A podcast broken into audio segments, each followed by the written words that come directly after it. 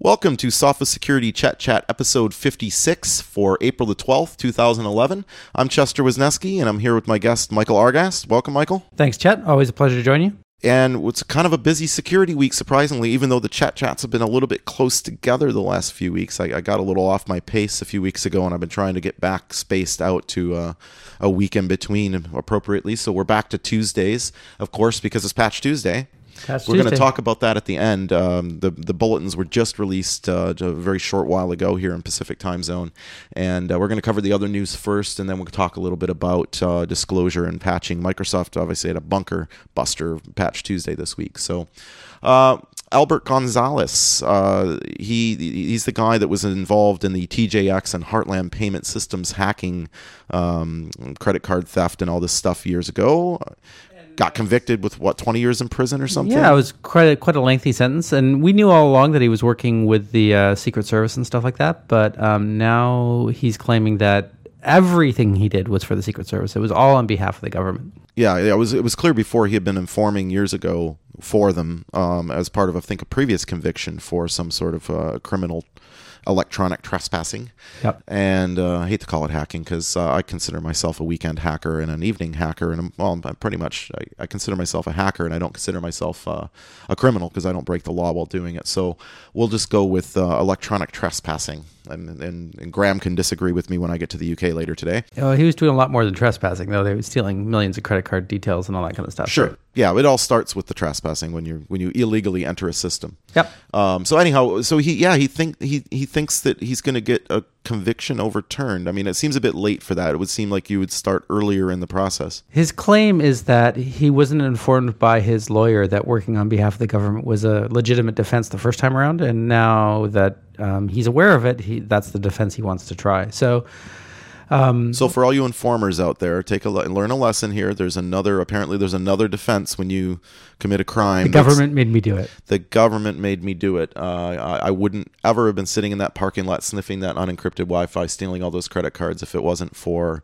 maybe. In fact, we kept confusing him with Alberto Gonzalez. Maybe Alberto made him do it because, in Well- fact, he was the attorney general, was he not? I'm not sure if, he, if in terms of the time frames, in terms of the overlap, but uh, Alberto could certainly say that the government made him do it. But Yeah, well, we'll see what happens with that. I, uh, you know, I, I would, I'd wish him luck, except I hope he rots in jail. So um, we'll just see what happens, I guess. Uh, big data breach. Uh, I wrote about this yesterday. 3.5 million people's PII, and not minor PII here. We're talking addresses, driver's licenses, social security numbers sitting on, uh, unprotected on a server facing the internet. on the interwebs. Yes. Um, apparently, and, and if I read the statement from, uh, I think her name is Susan Combs. She's the comptroller of the state of Texas, and quite obviously embarrassed by this, and an elected official, of course. Uh, she mentioned in her statement like four or five different policy breaches, all of which were ignored along the way. Like there's a policy that it must be encrypted uh, in transit to, you know, from the uh, uh, pension funds or whatever it was to the state controller office. That was ignored.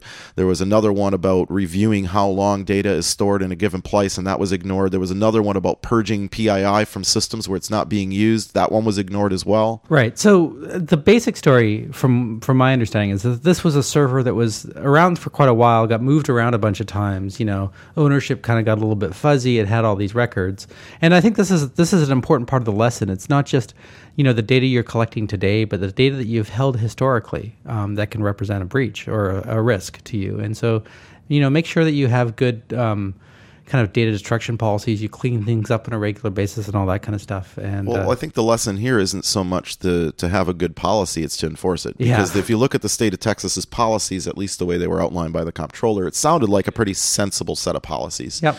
Um, now, clearly, there'll probably be some additional uh, work to be done as far as they'll probably have some additional rules and stuff now. But the reality is, I mean, the, the, that that's a step on its own. Like the fact that most governments especially at least have a good set of policies now we're just crap at actually obeying them Yeah. so we're, we're taking little steps down this path to data security and my you know personal rant on it was this kind of arrogance again about personal data when it's not on a laptop or a USB thumbstick or thumb drive that somehow now we don't need to protect it. It's it's inside the firewall. Don't worry about it. Yeah, the servers have been a really big weak spot lately. I mean, with all these kind of targeted attacks, they're obviously a, a, a, spot that the attackers are going after, and they're typically much more poorly protected than a lot of our mobile devices these days. So well, that's an interesting point. I was listening to Patrick Gray's Risky Business podcast yesterday, and um, it was rumored that RSA doesn't have a um, seed to token mapping, as we a lot of people were speculating that was stolen from RSA during their breach. That in fact it's an algorithm that you apply to the serial number of a token. So it looks like perhaps that algorithm is what's been stolen, which is far more disastrous for RSA than simply a mapping database. So. Eek. Yeah, um, intellectual property secrets, not just your employees' social security numbers or social insurance numbers, but maybe the crown jewels to your kingdom also um, might should deserve some extra protection, especially from the world's most recognized brand when it comes to cryptography. Moving along. Yes, um, Adobe Zero Day yesterday. Uh, unfortunately, almost an exact repeat of the last time you were on the chat chat. There was a a flash embedded in an Excel file vulnerability that we talked about a few weeks ago, which turns out was what hit RSA. That was the initial vector into their network. Was that Zero Day? Um, Remember a few years ago when um, everybody started putting um, filters on their gateways? You know, they, they stopped allowing exes through and zip files and all this kind of stuff. And with the proliferation of these kind of zero day PDF exploits and Office exploits and all this kind of stuff, you wonder if we're not going to move back to a time like that, where like it's such a it's such a prevalent vector in terms of attack these days, and it's definitely coming down market in terms of the types of targets that are being gone after. Well, yeah. I mean, last summer there was a, a, a TeX virus, uh, as in LaTeX, as in the uh, document formatting language on Linux and Unix that's quite frequently used, although it's used in Windows as well. I mean, it, um, there was a proof of concept paper in Usenix's uh, quarterly magazine from one of the conferences last summer where people wrote a virus in TeX. Mm-hmm. Um, so, I mean, I don't think it's as cut and dry as the old days, right? A Windows PE file and a COM file is one thing, but a doc is an executable, a PDF is an executable to some degree. Yep. There's a, all these con- formats are turning into these container formats, and they all can embed each other. So you can have PDF, you know, you can have uh, Flash inside of docs or PDFs or Excel or PowerPoint and all these different things. And it's not just Flash, but you know, right now it seems to be Flash. It's a preferred target uh, of the attackers, and it's a real big problem. So Adobe's all over it saying, uh, you know, we'll get an update out as soon as possible. There's really no mitigation aside from removing Flash um, or disabling it and flash blocking, but that doesn't really work. A lot of people go, "Oh, I disabled it." Well, how did you do that? How do you disable it from Word? right? You can disable it in Internet Explorer. You can disable it in Firefox. you can certainly. Um, I don't know what you can do in Chrome. I guess Chrome you could just put a flash blocker in because it's got Flash embedded in the Chrome. And you, you, so you go through these convoluted steps, and how do you do it centrally for a large organization? You don't. Well? You're just vulnerable unless your vendor. Uh, we have seen these samples. Sophos has two different detections available from Sophos Labs. One that's uh, been generically available for a while that proactively detects things that uh, do very similar things to this exploit. And we also released a very specific one for the targeted attack. Uh, I'd like to thank Mila Parkour for for uh, her research on her blog that kind of outed this whole thing and brought it to Adobe's attention. And she provided us with a sample as well. So uh, we appreciate that. Moving on to the French. French, yeah. So they passed a new law uh, last month that kind of went under the radar and suddenly started getting attention more recently, uh, requiring ISPs and so any kind of service provider to retain basically everything they know about you for a year, including your password, which was the part that kind of got me upset. Well, yeah. So, I mean, I guess the question about the law is how is it worded exactly? You know, so they have to retain your password, but there's an assumption in there that they're actually storing your password in the first place, which they, you know, may or may not necessarily. Well, how would you access the service without a password? Well, you could be using something like OpenID or something like that. So there's different there's different mechanisms. Sure. So in which case, OpenID must retain your password for them. Right. So, but regardless, um, there's been a lot of speculation that this requires them to retain clear text passwords. And that's that's incorrect. That's incorrect. I was, in fact, um, I was had a very interesting conversation over the weekend with the director of cybercrime enforcement in France, who approached me about the article I wrote on it, and we had a conversation about what their intent was kind of. Uh, i couldn't get the intent out of them. They won't actually spill the beans. But they were saying that we're only saying that you must preserve it in whatever way it's already been stored. Right. So if it's salted and hashed you must keep it in that form which puts the whole thing into question. The whole thing is just questionable from day one. Why require it to begin with? There's absolutely almost zero value in retaining um, this data. If it's in plain text i mean what good is knowing the hash do I think they're trying to reverse the trend of a lot of service providers. Um, and increasingly, we're seeing a lot of organizations saying, if we don't need it, we aren't going to store it for any length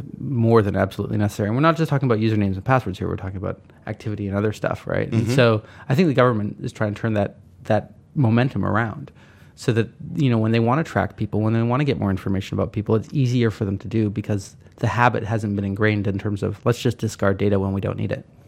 And it's uh, bad bad. It's more data laying around, and I understand that they, uh, you know, I'm all for law enforcement being equipped to do their jobs, and I think if they if they have good justification for this kind of thing, they need to do they need to come out with it and explain a lot better to the public before they start taking away your privacy rights and exposing more and more of your. Because the problem is they don't require that this data be protected; they simply require you keep it, and that's the problem, right? It's one thing to pass a law saying we need to keep your logs of every time you use Gmail for the last year because that might be useful in criminal investigations if we have a court order to come and ask you for that data.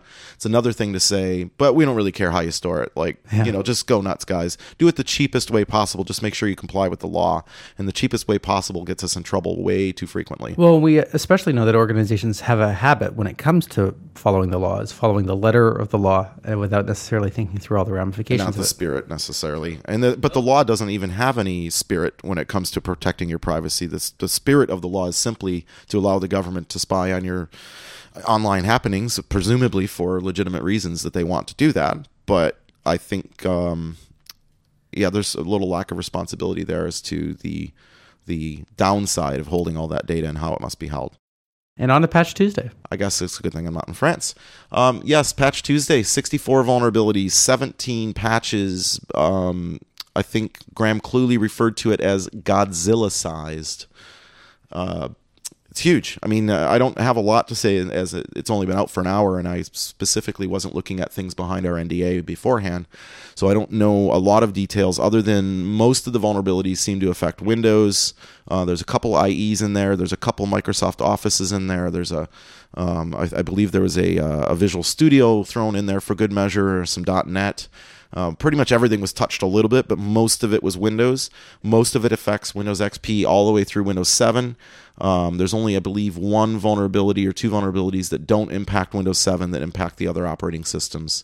Um, there was the fix for the MHTML vulnerability from that was disclosed back in January. So that's been a long-awaited one that's been in the wild. So it's good to see that. Yep. Um, there was another one, MS11 018, or better known as CVE 2011 1345, or better yet known as the one from CanSec West, yeah. uh, where they popped IE.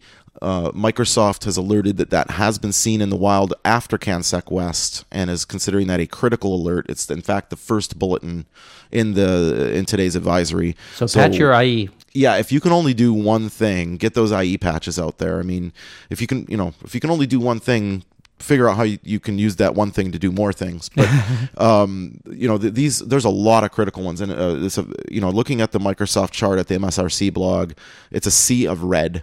Um, it's it's a very very um, high priority. So without going into the detail of the 17 different fixes or 17 different downloads and 64 vulns, uh, There's stuff of the wild, patch, patch down. Yeah, it's the same message as always, but this time I actually do consider it slightly more urgent. Um, I guess I'm I cry wolf a little too often. I'm always saying it's important. This time it's really important. Uh, but we got into a brief conversation about responsible disclosure. So you know, how good is it for these companies to be buying vulnerabilities, exposing them publicly at things like Pwn2Own, and turning it into a media circus, which I, I quite enjoy when I'm, you know, I get to attend CanSec. It's fun being part of it. But it really is a bit of a media circus thing and you know Microsoft saying this is in the wild right? And it's because of can it's because of cansec arguably. Yeah i, I guess there's or is it because of TippingPoint? I would say TippingPoint more than cansec but yeah and well the question is would the vulnerability have been discovered and acted on in the wild without cansec and i guess your argument is no it wouldn't have been well i think it or would that, I don't likely? know that that's the question. I think the question is whether responsibly disclosing it to the vendor would allow it to be fixed sure. in an expedient way and perhaps be a speed bump against it instantly starting to get used in the wild. There's a difference because yeah, we, yeah all these things. I mean, look at Stuxnet. Vulns were out there for six, eight, nine months. In one case, thirteen years, and we didn't know about them, right? Like, and the bad guys did. So that's always going to happen. Um, but we don't need additional bad guys to find out about it more quickly when you know to give the guy I don't know where I where I stand on all this. It's a bad debate to get too deep into because we're a vendor ourselves and have our own opinions about it. But it makes me uncomfortable when I see this particular situation because we talk about it hypothetically all the time, and in this case, it's not hypothetical. It really you know it, it, it's for real, right? And that's uh, that's quite concerning. I think that's a wrap. All right. Well, that concludes Sophos Security Chet Chat 56. Thanks for joining us again. All as usual, our podcasts are all available at podcasts.sophos.com on iTunes or via RSS, and uh, I think there's some other venues you'll find our podcast as well. And for the latest news, please visit nakedsecurity.sophos.com. And until next time, stay secure.